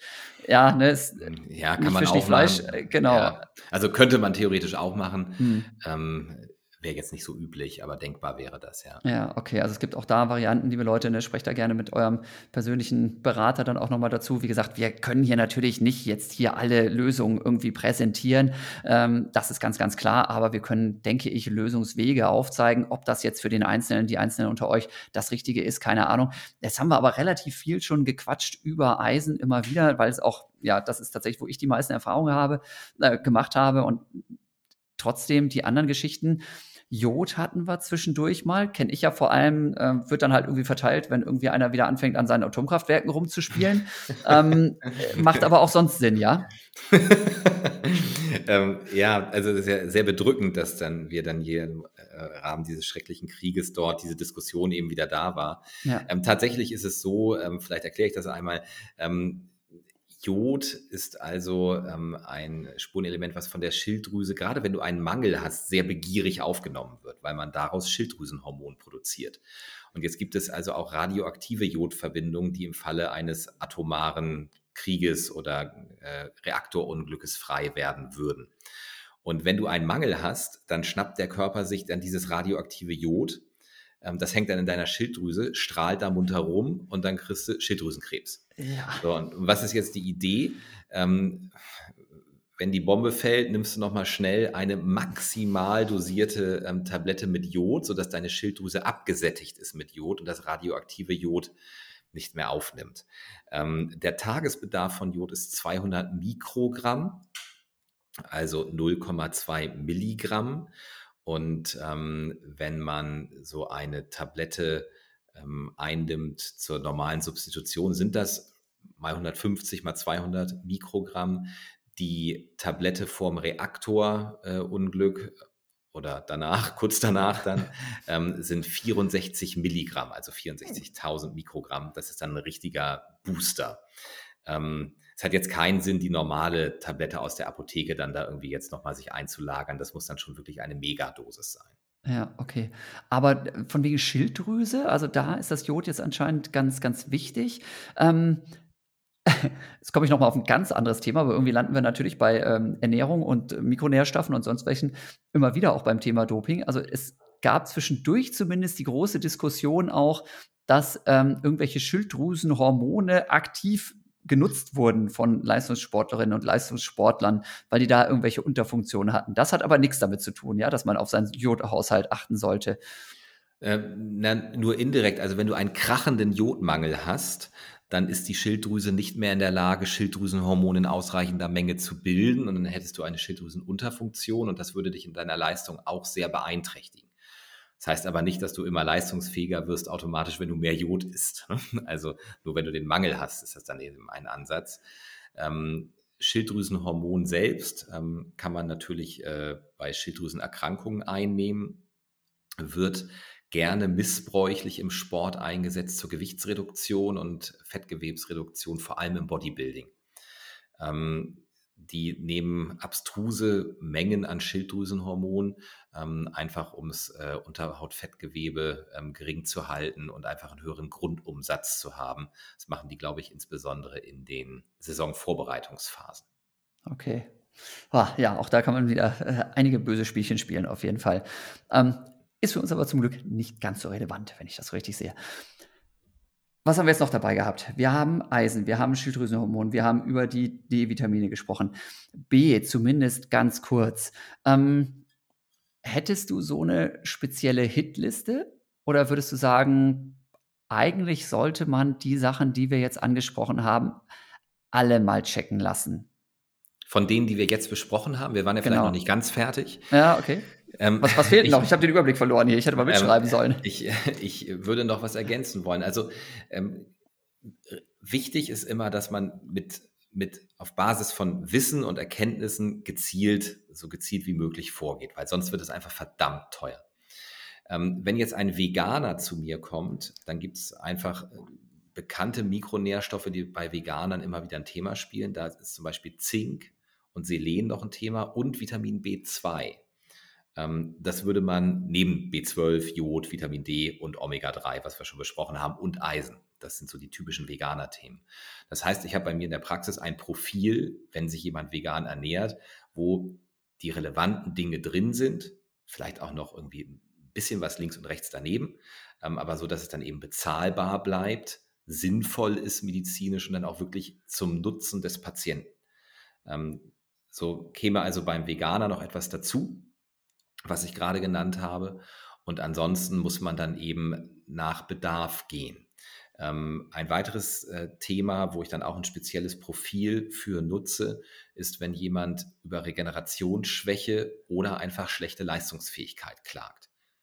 Das kann auch immer mal eingebildet sein, dass das irgendwie eine ganz andere Ursache haben muss als das verschlafene Intervalltraining am Donnerstag seit einem halben Jahr und die drei Kilo mehr, weil die Spaghetti und der Rotwein so gut schmecken. Das kann ja auch mal die Leistung so ein bisschen ähm, absenken und dann sucht man aber manchmal eine ganz andere Lösung. Ne? Also das sind Dinge, die auch schon gelegentlich mal vorgekommen sein sollen in einer sportmedizinischen Praxis. Gut, aber jetzt äh, Spaß beiseite, wenn jemand da jetzt ernsthaft das Bedürfnis hat und sagt, Mensch, äh, das stimmt jetzt, ich regeneriere nicht gut, dann habe ich ein Profil, das nennt sich Atmungskette. Atmungskette ist das, was ganz am Ende des Stoffwechsels in einer jeden Körperzelle passiert. Also du mappelst so deine Nudeln weg und äh, dein Kotelett dazu und ähm, dann kommen irgendwie Fette und Kohlenhydrate, werden aufgebrochen, kommen über das Blut in der Zelle an und dann müssen die ja aber irgendwie mit Sauerstoff verheiratet werden. Und dabei soll dann Energie frei werden. Und dieser Prozess, das ist ein bisschen so wie Flugzeuge, die fliegen. Du kannst dir das im Internet äh, einmal erklären lassen von so einem Ingenieur, warum ein Flugzeug fliegt. Ich bin der festen Überzeugung, das ist Magic. Das kann man gar nicht verstehen. Und so ist es auch mit der Atmungskette. Das lernst du als Arzt oder Biochemiker irgendwie im dritten Semester. Das ist ganz viel Biochemie, wo da irgendwie Elektronen hin und her gehen und so weiter. Ähm, und am Ende hast du aus Kohlenhydraten und Fetten Energie gemacht. Ähm, also Magic in der Zelle. Das passiert in jeder Körperzelle die ganze Zeit, vor allem natürlich, wenn du Marathon läufst, in den Muskelzellen, logischerweise. So, und für diese Atmungskette, für diese Magic, die da passiert, brauchst du eine Reihe von ähm, Begleitfaktoren, die äh, das ermöglichen. Und dazu gehören ähm, B2, B3, B6, B12, Coenzym Q10, das, was die Mädels sich immer ins Gesicht äh, cremen. Hier hast du bestimmt schon mal mhm. irgendwo auf so einer ja. Creme gesehen. Ja, das, das gibt es auch in echt und das gibt es auch in sinnvoll. Also wie sinnvoll das jetzt im Gesicht ist, das weiß nicht. Coenzym Q10 ist aber in jeder Muskelzelle entscheidend ähm, für diesen Ablauf der Atmungskette. Alpha-Liponsäure, Magnesium und Kupfer und Eisen. Und Eisen steht ganz vorne. Also Eisen ist einfach das wichtigste Spurenelement des Ausdauersporters. Das ist nun mal so. Ähm, diese eben genannten Faktoren ähm, messe ich dann gezielt. Das kostet dann, glaube ich, aber auch schon irgendwie schnell wieder so 100 oder 150 Euro in Summe, diese Dinge, inklusive Eisenstatus. Ähm, und dann habe ich alle Steine umgedreht, die mit der Energiebereitstellung in der Zelle zu tun haben. Und so kann man also mit einer klugen Auswahl von bestimmten Stoffen ähm, viel Gutes tun. Und das bringt wesentlich mehr als irgendwie halb sein, mal ein bisschen hier, ein bisschen da oder im schlimmsten Falle alles zu messen, was dann schnell über 1000 Euro kosten wird.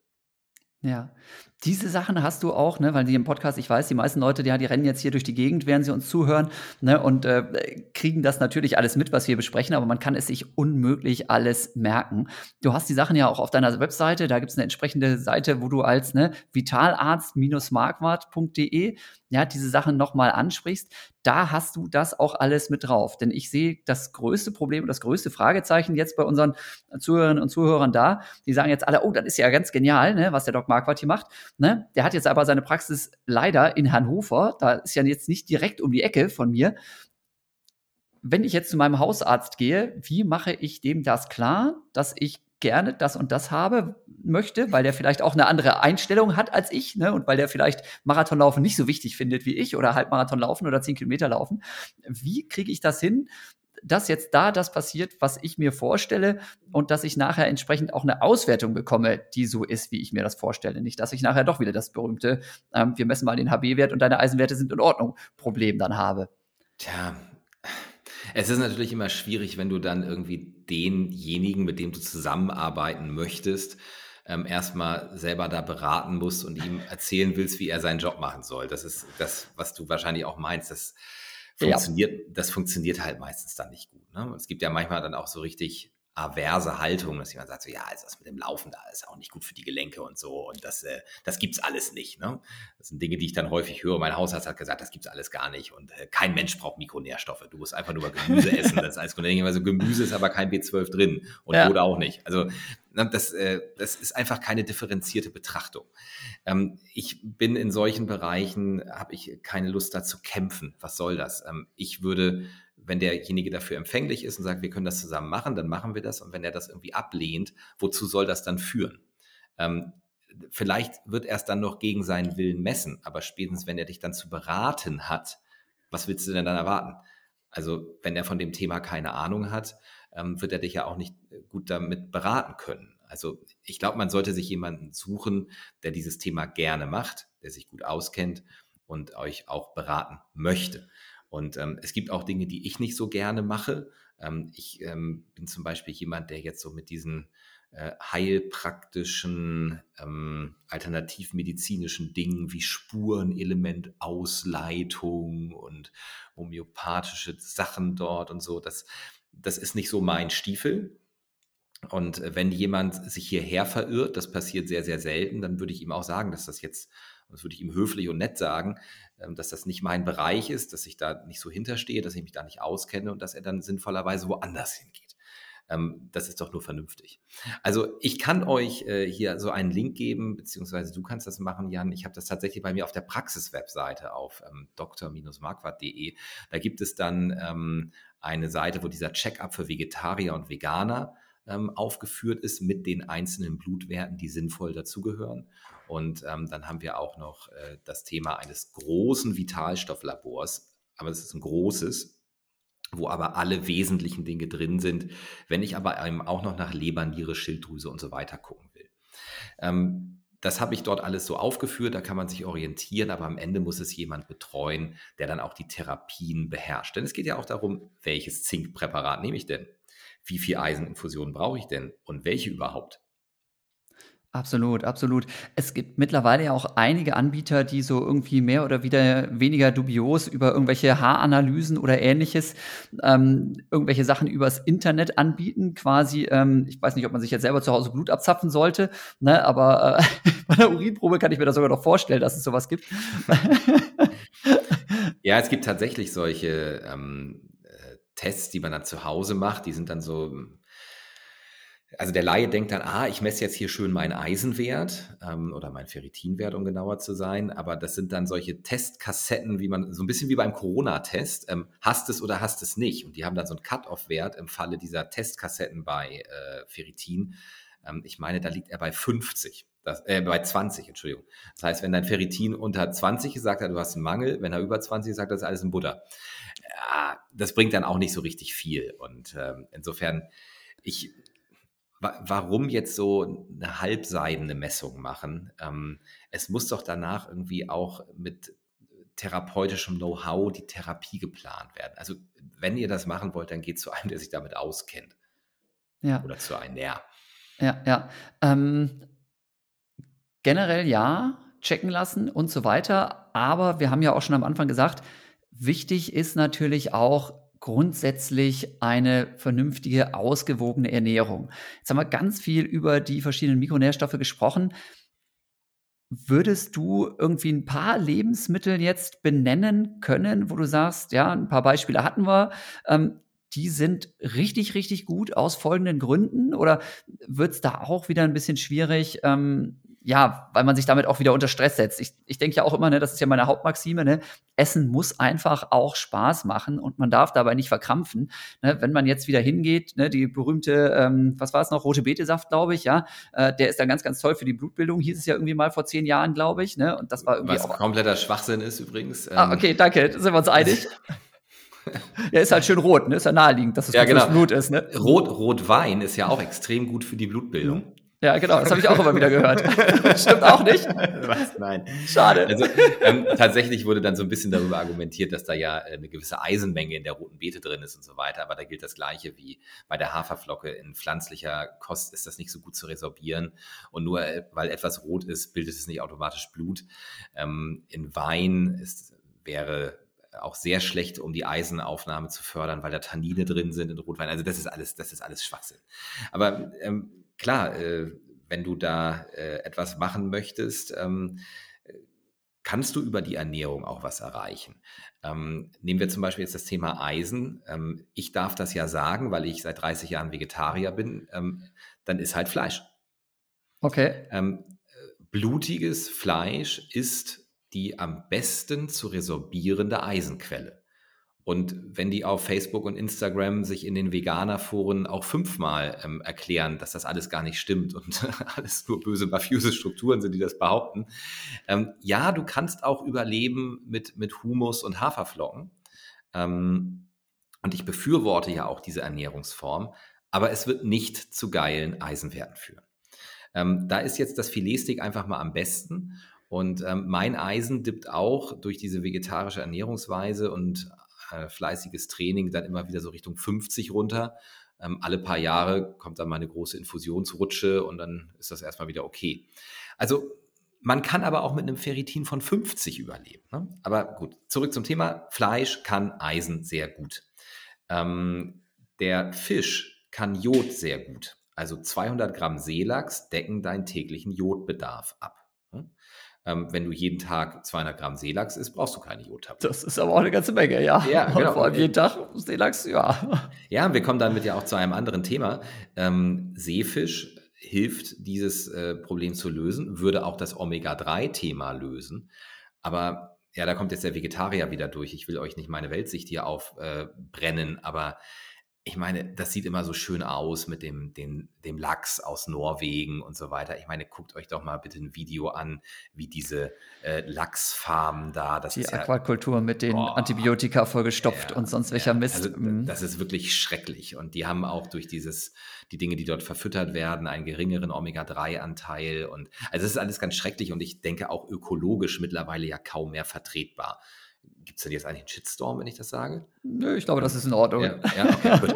ähm, es sei denn natürlich, also, das hören jetzt ganz viele Lachsfarmer aus Norwegen zu. Da bin ich mir nicht ganz sicher, was passiert, aber okay. muss ich nochmal analysieren nachher, was dann passiert. Ja, also ich, ich glaube, dass, ähm, dass das eigentlich ein großes Stück weit nicht mehr okay ist und ähm, viele Menschen das auch nicht mehr wollen und selbst wenn es ihnen egal ist, die wenigsten schaffen es jetzt jeden Tag Fisch zu essen.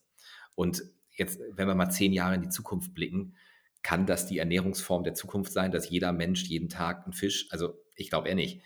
So, und dann müssen wir uns dafür jetzt ja mal öffnen und sagen, gut, Eisen kann ich dann korrigieren, Jod kann ich einfach mit einer Jodtablette korrigieren ähm, und äh, Omega-3 geht eben auch nur über Alge oder über Fisch in adäquater Menge, in den pflanzlichen Lieferanten. Ähm, neben der Alge sind nur die kurzkettigen Omega-3s. Wenn wir die langkettigen wollen, bleibt nur die Alge neben dem Fisch. So, dann nehme ich doch einfach eine Jodtablette, Eisen bei Bedarf und eine Algenölkapsel. Dann habe ich diese Dinge auch ökologisch vertretbar substituiert. Ökologisch vertretbarer als das natürliche Lebensmittel. Und es geht noch weiter. Ähm, Vitamin B12. Vitamin B12 ist nur in tierischen Lebensmitteln enthalten. Ähm, das heißt, äh, es wird gebildet von bestimmten Bakterien, die so irgendwo am Ackerschachtelhalm wohnen oder so. Und dann kommt die Kuh, frisst den Ackerschachtelhalm und ähm, dann wandert das B12 von diesem Bakterium in die Kuh, die reichert das an, dann kommt Jan, haut die Kuh tot, isst sie auf und hat dann das B12. So war das früher mal ähm, in unserem Nahrungskreislauf. Und die Kuh kann es auch einen gewissen Teil dann im Körper bilden, weil die in ihrem Pansen, da in dem Kuhmagen sozusagen, auch diese Bakterien angesiedelt hat. Das heißt, daher kommt dann das B12. Jetzt ist es aber so, dass die Kuh mittlerweile nicht mehr draußen auf der Weide steht und den Ackerschachtelhalm mit B12-Cyanobakterien äh, isst, sondern sie steht im Stall, sieht nie das Tageslicht, kriegt Kraftfutter und ähm, bildet dadurch nicht genügend B12. Das heißt, die Kuh kriegt immer, wenn sie heute in der modernen Massentierhaltung groß wird, und das tut sie nun mal, leider Gottes, ähm, B12 zugesetzt. Quasi Ach, in. Ja, Kühe fangen auch schon an, da ja, behandelt die, zu werden. Die, die Kühe.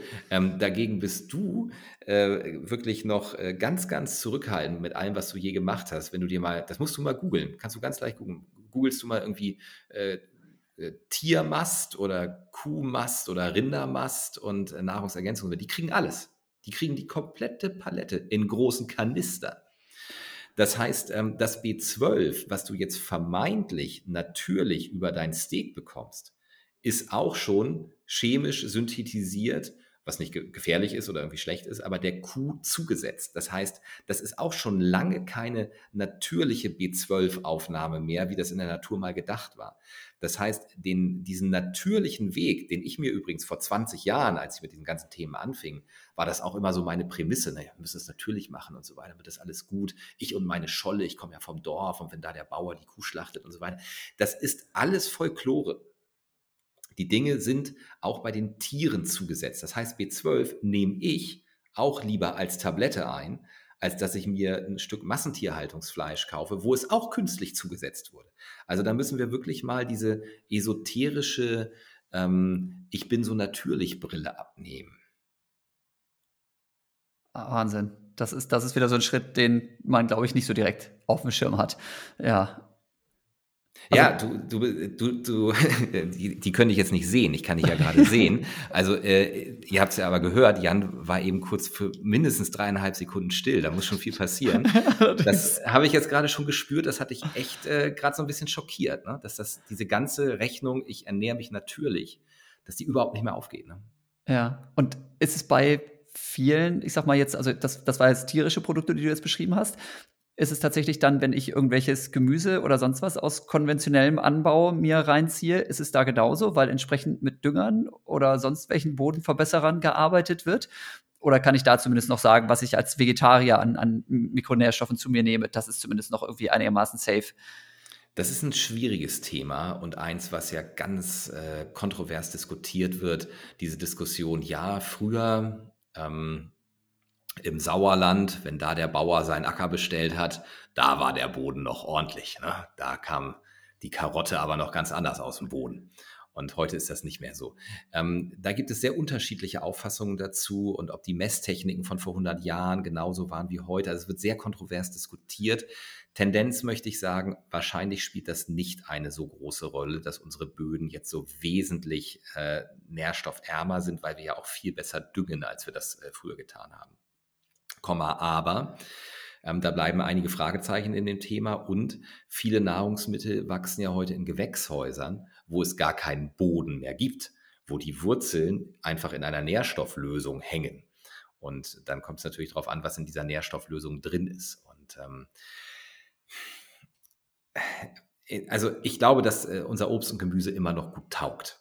Und ich glaube, dass es da ein bisschen Panikmache ist, ähm, zu sagen, da ist jetzt überall nichts mehr drin. Das ist dann gerne eben auch mal instrumentalisiert, um Produkte zu verkaufen. Und auch im Fleisch ist ja immer noch alles drin, aber es ist eben teilweise dann auf etwas künstlichem Wege dorthin gelangt. Und das darf man ja auch so benennen.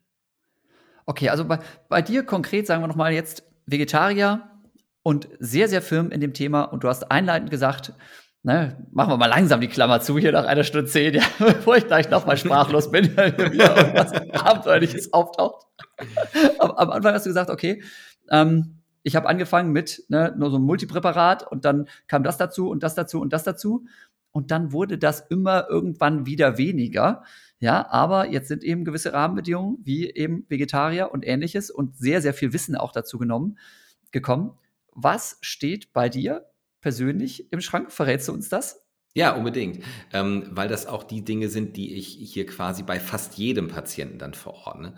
Also dadurch, dass wir den ganzen Tag drinnen sind, also Podcast macht man drin, Schlafen in der Regel, Essen, Büroarbeit und so weiter. Wir sind einfach viel mehr drin, als das vor tausend Jahren mal der Fall war. Vitamin D ist für fast jeden ein Thema. Und ähm, viele werden mit einer Dosis von 20.000 Einheiten pro Woche gut hinkommen. Ähm, das sollte man dann einmal berechnen und mit dem Arzt einmal durchsprechen. Ähm, aber wahrscheinlich kommt man mit 20.000 Einheiten Vitamin D pro Woche bei den allermeisten Menschen ziemlich gut auf den Zielwert, den man erreichen möchte. Das nehme ich jede Woche ein. Wenn ich es mal vergessen habe, geht die Welt auch nicht unter. Wenn ich davon mal zwei nehmen würde, würde auch nichts Schlimmes passieren. Aber im Wesentlichen mache ich das einmal die Woche. Dann äh, esse ich ich war früher, das heißt ja dann jetzt Pesketarier, ne? also Vegetarier, die Fisch essen und so. Ich habe früher immer noch Fisch gegessen, weil ich Fisch total gerne mag und es auch ein hervorragendes Lebensmittel ist, ne? Omega-3, Eiweiß, ganz toll und so. Ähm, aber ich kann es, wie gesagt, mittlerweile so vom ökologischen irgendwie nicht mehr so richtig ertragen. Ich esse wirklich nur noch sehr selten Fisch. Ähm, und dann genieße ich das sehr. Aber ansonsten nehme ich äh, jede Woche eine Jodtablette. Jod wird gut gespeichert. Du kannst das also, musst das nicht täglich nehmen, kannst das wie das Vitamin D einmal pro Woche nehmen. Dann nimmst du so eine Wochenration von 1500 Mikrogramm einmal pro Woche. Und das betrifft eben auch viele Menschen. Ähm, aber es muss nicht jeden betreffen und man muss sicher sein, dass man keine Schilddrüsenerkrankung hat. Ähm, und Omega-3. Ähm, also ein Gramm DHA und EPA, das sind die beiden ähm, wichtigen langkettigen Fettsäuren, nehme ich in Form einer Algenölkapsel zu mir, weil ich natürlich kein Fischöl haben will, weil es kann ja nicht sein, dass wir die Fische ja. da, ne, hatten wir ja gerade. Also das kann, und es ist genau das gleiche ähm, drin. Also EPA und DHA, diese chemischen Strukturen sind im Fischöl und im Algenöl exakt gleich. Und äh, deshalb nehme ich also eine Algenölkapsel. Und ich sage immer so, das sind die drei, die in Klammern fast jeder braucht. Ähm, man sollte es aber, wie mehrfach betont, vorher gemessen haben. Ähm, was ich dann äh, individuell noch einnehme, was nehme ich eigentlich noch ein? Ähm, irgendwas war da noch. Ich stehe gerade auf dem Schlauch. Also das ist das Wichtigste. Das ist das, was ich. Achso, Vitamin C nehme ich im Winter noch ein und Zink, genau. Ähm, Infektprophylaxe.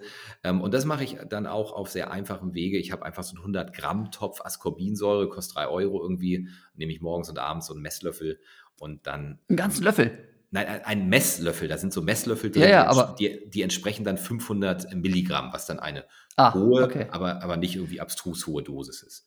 Und ähm, dann äh, noch Zink in Form eines äh, Histidinats. Also Zink ist es ganz wichtig, wie das verbunden ist. Wenn du die billige Tablette aus dem Supermarkt okay. nimmst, dann ist Zink gerne mit den falschen ähm, Substanzen verbunden. Wenn du also Zinkoxid in irgendeiner Tablette von Rossmann drin hast, ähm, dann wird das teilweise gar nicht aufgenommen. Also gerade Zink, Zinkoxid wird wirklich fast gar nicht aufgenommen.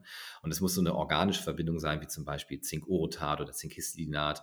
Ähm, und davon 15 Milligramm, das ist etwa der Tagesbedarf, ähm, nehme ich dann so in der Winterzeit da auch noch ganz gerne ein. Ähm, mehr mache ich dann nicht.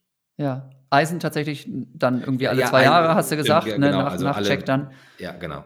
Mhm. Okay, ja, okay. Ist trotzdem irgendwie, sag ich mal, nicht super viel, aber schon eine ganz, ganz ordentliche Mischung für Leute, die vielleicht sich jetzt noch nie mit dem Thema auseinandergesetzt haben. Ne? Also summiert sich auch. Ähm, aber tatsächlich einfach die Erfahrung, die Werte, die du siehst, ähm, funktioniert für dich. Leistungsfähiger, weniger müde, weniger infektanfällig, Zink und C. Äh, ich halte das ja immer so auf einem vernünftigen Niveau, aber ähm, das möchte ich eben auch, weil es auf viele verschiedene Körperfunktionen Einfluss hat. Ne? Schilddrüsenfunktion, Müdigkeit, Vitalität, Muskelstoffwechsel. Also ich muss jetzt auch nicht zwingend ausprobieren, wie es wäre, wenn diese Werte alle schlecht sind. Ja. Ähm, aber es, was mir auch noch wichtig ist, bei keinem dieser Dinge übertreibe ich das jetzt, dass ich dann mit irgendwelchen Megadosen arbeite. Davor möchte ich auch wirklich warnen. Es wird euch nicht vor Corona schützen, es wird euch nicht ähm, vor Verletzungen schützen, wenn ihr irgendwelche Dinge in Megadosen nehmt. Ne? Ja, Omega-3-Fettsäuren wirken antientzündlich. Das ist auch sinnvoll, das einzunehmen.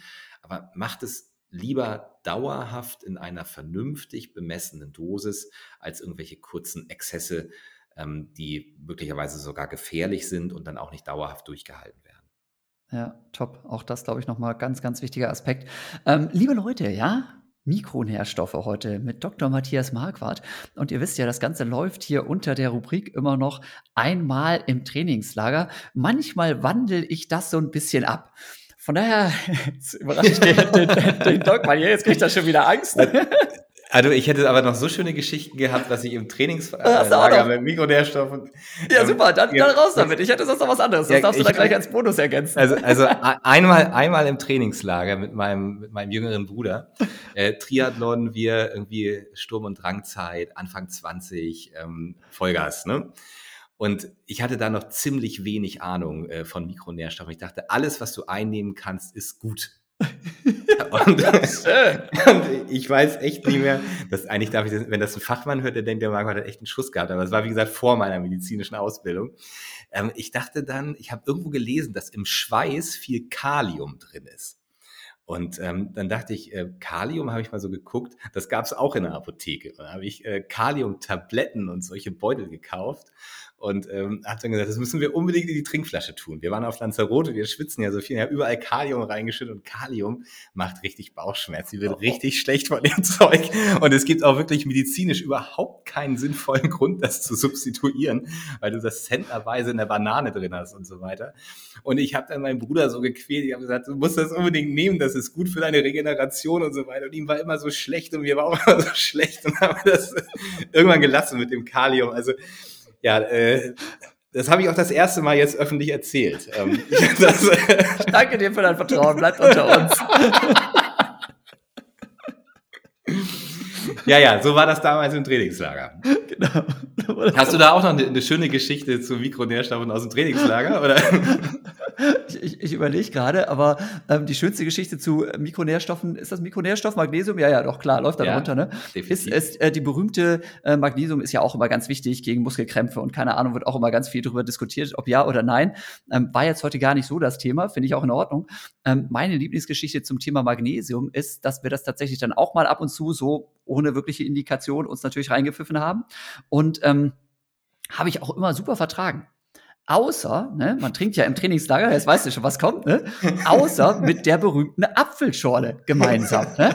Also ich habe immer noch nicht genau rausgekriegt, was es nun ist. Du wirst es mir vielleicht jetzt medizinisch auch wieder erklären können, aber Magnesium in Apfelschorle aufgelöst gibt also bei mir dermaßen durch, weil das geht gar nicht, ja. Und ich war da auch nicht der Einzige, dem das im Trainingslager so ging. Also ganz, ganz fiese Geschichte. Und auch die Magnesiumtablette und eine Stunde später die Apfelschorle getrunken. Also gibt ah, wirklich sehr, sehr unschöne Resultate. Ja, also Magnesium ähm, mobilisiert viel Wasser in den Darm und äh, Apfelschorle kann das dann noch verstärken und dann kann es richtig schön Dünnpfiff geben. Also Magnesium ist da auch einfach überbewertet. Ich würde das unter Belastung würde ich das nicht einnehmen, ähm, sondern wenn dann nach der Belastung. Ähm, das Thema ist sicherlich ein bisschen overhyped. Wer Muskelprobleme hat, dann muss man das checken. Ähm, und ich würde das auch in einer Routinekontrolle von Leistungssportlern dann mit aufnehmen. Aber das Thema ist ein bisschen auch overhyped. Die Dinge, die wir vorher besprochen haben, finde ich für die Leistungsfähigkeit, Stichwort Eisen, wesentlich relevanter. Ja, ähm, jetzt, jetzt wollte ich eigentlich gar nicht mehr, wollte eigentlich zum Schluss kommen, aber jetzt muss Ach, ich. Stimmt, wir wollten ja aufhören, ne? Genau, Ja, genau, genau. aber da, da, da muss ich trotzdem noch mal, weil du selber gesagt hast, unter Belastung. Kriegen wir es ganz kurz hin? Brauche ich unter Belastung, sprich während des Trainings, irgendwelche Mikronährstoffe? Sollte in meiner Wasserflasche, jetzt hast du gerade selber von deinem Kalium, glaube ich, war es, erzählt, sollte ich mir da irgendwas reinhauen oder In bitte nicht Kalium. reinhauen? Genau. Bitte nicht. Ähm, nein, es gibt nur eine Sache, die da wichtig ist. Also du brauchst natürlich die Makronährstoffe im Sinne von Kohlenhydratzufuhr. Das ist ja ein besonderes Thema. Ähm, das kann ich auch nur jedem empfehlen, sich damit zu befassen, weil es wirklich die Leistung steigert. Und es gibt ein weiteres Thema, was die Leistung steigert. Also einmal die Flüssigkeitszufuhr an sich steigert ja die Leistungsfähigkeit unter Belastung, ist also wichtig. Und ähm, der nächste Punkt ist, ähm, wenn du Kochsalz in adäquater Menge in der Flüssigkeit hast, steigert das die Ausdauerleistungsfähigkeit um zwei bis drei Prozent in einem 90-minütigen All-Out-Belastungstest gegenüber äh, Wasser ohne Kochsalz. Und diese Menge ist ziemlich genau ein Gramm Kochsalz pro Liter. Das entspricht dann 400 Milligramm Natrium. Und das ist, wenn man so will, auch ein Mikronährstoff. Und das sollte in einem guten Sportgetränk drin sein. Ist es in guten Sportgetränken auch. Ähm, das ist sehr, sehr wichtig. Aber alles andere brauchst du nicht. Okay, top, weil das ist auch was, was immer wieder nachgefragt wird und es gibt so viele Präparate. Ne? Jetzt haben wir um das Generelle im Tagesablauf gesprochen, aber ich finde super, dass wir das jetzt tatsächlich so per Zufall quasi auch noch mit reinbekommen haben. Es gibt so viele Sportgetränke auf dem Markt, wo dann nochmal dieses und jenes und bla drin ist und das klingt alles ganz fancy und ganz super. Wäre auch meine Einstellung, dass ich sagen würde, nee, nee, Leute, Kohlenhydrate ganz, ganz wichtig, ja, Salz eventuell noch, genau, aber dann überlegt euch mal, was wird jetzt überhaupt aufgenommen und eben auch, ja, mit unseren Lieblingsbeispielen gerade, was ist vielleicht auch sehr kontraproduktiv, weil es gerade unter Belastung den Magen äh, nicht gerade in Topform auflaufen lässt. So. genau, also Kalium und Magnesium in Kombination wäre noch ein Test. Das wäre, Oh. glaube ich, die größte Katastrophe, die man sich leisten kann. Ähm, an der Stelle bitte beim nächsten Marathon keine Experimente. ganz, ganz wichtig, ganz wichtig. Okay, und jetzt möchte ich trotzdem noch, ja, weil einmal im Trainingslager hatten wir jetzt noch, ne, aber wo ich jetzt hier einen Arzt da habe, der den ganzen Tag da, ne, wenn er nicht gerade selber trainiert und irgendwelche Bücher schreibt oder so oder hier Podcasts macht, einen nach dem anderen, ne, hättest du mal, kann ja gerne auch anonym sein, aber ähm, bezogen auf Mikronährstoffe einmal in der Praxis, was da so am bescheuertsten, am lustigsten passiert ist, was für absurde Theorien irgendwie aufgetaucht sind oder äh, was, keine Ahnung, hat einer vielleicht da äh, an seinem Eisen, äh, keine Ahnung, äh, Stab oder an seinem Hufeisen genagt, um seine Eisenwerte irgendwie in die Höhe zu treiben? Gibt es irgendwie was, wo du sagen würdest, das war irgendwie besonders absurd? Ich muss kurz überlegen, besonders absurde Situation mit Mikronährstoffen. Ja, die, eigentlich sind die absurden Situationen manchmal diese massiven Überdosierungen, die so stattfinden. Ähm, weil gefühlt 80 Prozent meiner Patienten, die mir sagen, ich nehme diese und jene Mikronährstoffe ein, da sprudeln die immer, ja, ich nehme Magnesium und ich nehme dieses und ich nehme jedes. Und immer wenn ich frage, wie viel nimmst du davon? Dann sagen die keine Ahnung. Die haben wirklich keine Ahnung, wie viel sie davon einnehmen. Die kaufen eine Tablette, das kann in der Apotheke sein, kann bei Rossmann sein und so weiter, dann nehmen die das ein. Und die wissen gar nicht, wie viel da drin ist und wie viel man davon nehmen soll. Und manchmal kommen dann eben wirklich verrückte Dinge dabei raus, ähm, gerade wenn es dann hier in dieser Corona-Zeit, wo es irgendwie hieß, Vitamin D schützt sich vor Corona. Ich habe hier teilweise Vitamin D-Werte gemessen, wo ich dachte, Alter, setz es jetzt bitte ein Jahr ab und lass uns dann, lass uns dann noch mal wieder messen. So hoch waren diese Werte. Also da gibt es manchmal schon wirklich ähm, abstruse ähm, Situationen durch Überdosierung, ähm, die ich dann auch nicht so gut heißen kann.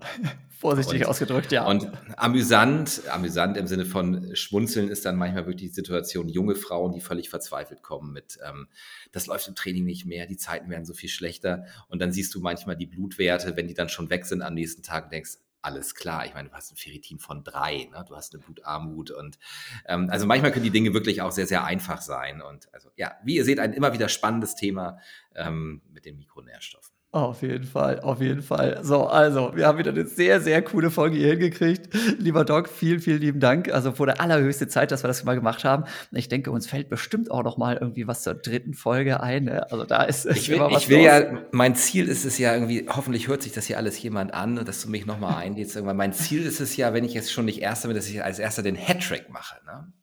Wär, wenn wir irgendwann nochmal zusammenfinden, wäre es ja der Hattrick. Oder gab es das, das, schon? Nee. Es sei denn, ah, warte mal, es doch könnte sein, mit Tono, den habe ich zumindest, ich glaube, zweimal, also mein, meinen ehemaligen Trainer, ja, ja den habe ja, ich zumindest genau. schon zweimal in einer Einzelfolge gehabt und der taucht natürlich auch immer mal wieder auf, wenn ich mich im Trainingslager mit irgendwie jemandem anders unterhalte. Äh, dann kommt er auf einmal noch dazu, weil er irgendwie gerade eben im Nebenzimmer war und nochmal irgendwie was zu berichten hat. Also, ja, okay, aber das, das, das, das zählt noch nicht ganz. Nee, das zählt noch nicht ganz. Also das heißt, wenn ich das mal einen dritten Podcast schaffe, dann wäre ich der Erste mit Hattrick. Ja, ja, das stimmt, das stimmt. Ja, gut, also ich arbeite hart daran, lass uns mal gucken, dass wir das eines Tages mal hinkriegen. Es wäre mir ein großes Vergnügen. Ja, mir auf jeden Fall auch. Okay. okay. Ich danke dir, Jan. Liebe, liebe Leute da draußen, ja, vielen, vielen Dank fürs Zuhören. Ja, überlegt euch das mal, ob da noch Potenzial für euch drinsteckt, ja, in diesem Gebiet, das wir heute besprochen haben. Ich denke, wir konnten da die eine oder andere Wissen Wissenslücke schließen, euch vielleicht ein bisschen Mut machen, auch das Thema nochmal ein bisschen offensiver anzugehen. Und deswegen viel Spaß weiter bei euren Trainingseinheiten, vielleicht mit noch mehr Spaß demnächst. Und ne, wie gesagt, ich verlinke euch auf jeden Fall mal hier die Seite vom Doc nochmal. Schaut da gerne vorbei, wenn ihr noch tiefer ins Detail gehen möchtet. Und ansonsten, ja, kann ich euch natürlich auch sehr den Instagram-Kanal übrigens vom Doc empfehlen. Da sind auch echt ich weiß gar nicht, wie der das zeitlich alles macht, sind auch immer wieder spannende äh, Themen dabei und auch sehr, sehr äh, einfach gut verständlich beschriebene Geschichten mit drauf. Also da auf jeden Fall auch nochmal vorbeigucken, verlinke ich euch noch. Ähm, und ja, dann schöne Laufkilometer und lieber Matthias, vielen, vielen lieben Dank ne? und äh, erhole dich gut von der anstrengenden Geschichtenerzählerei hier. ich danke dir, Jan, hat mir Spaß gemacht. Ciao. Mir auch. Tschüss.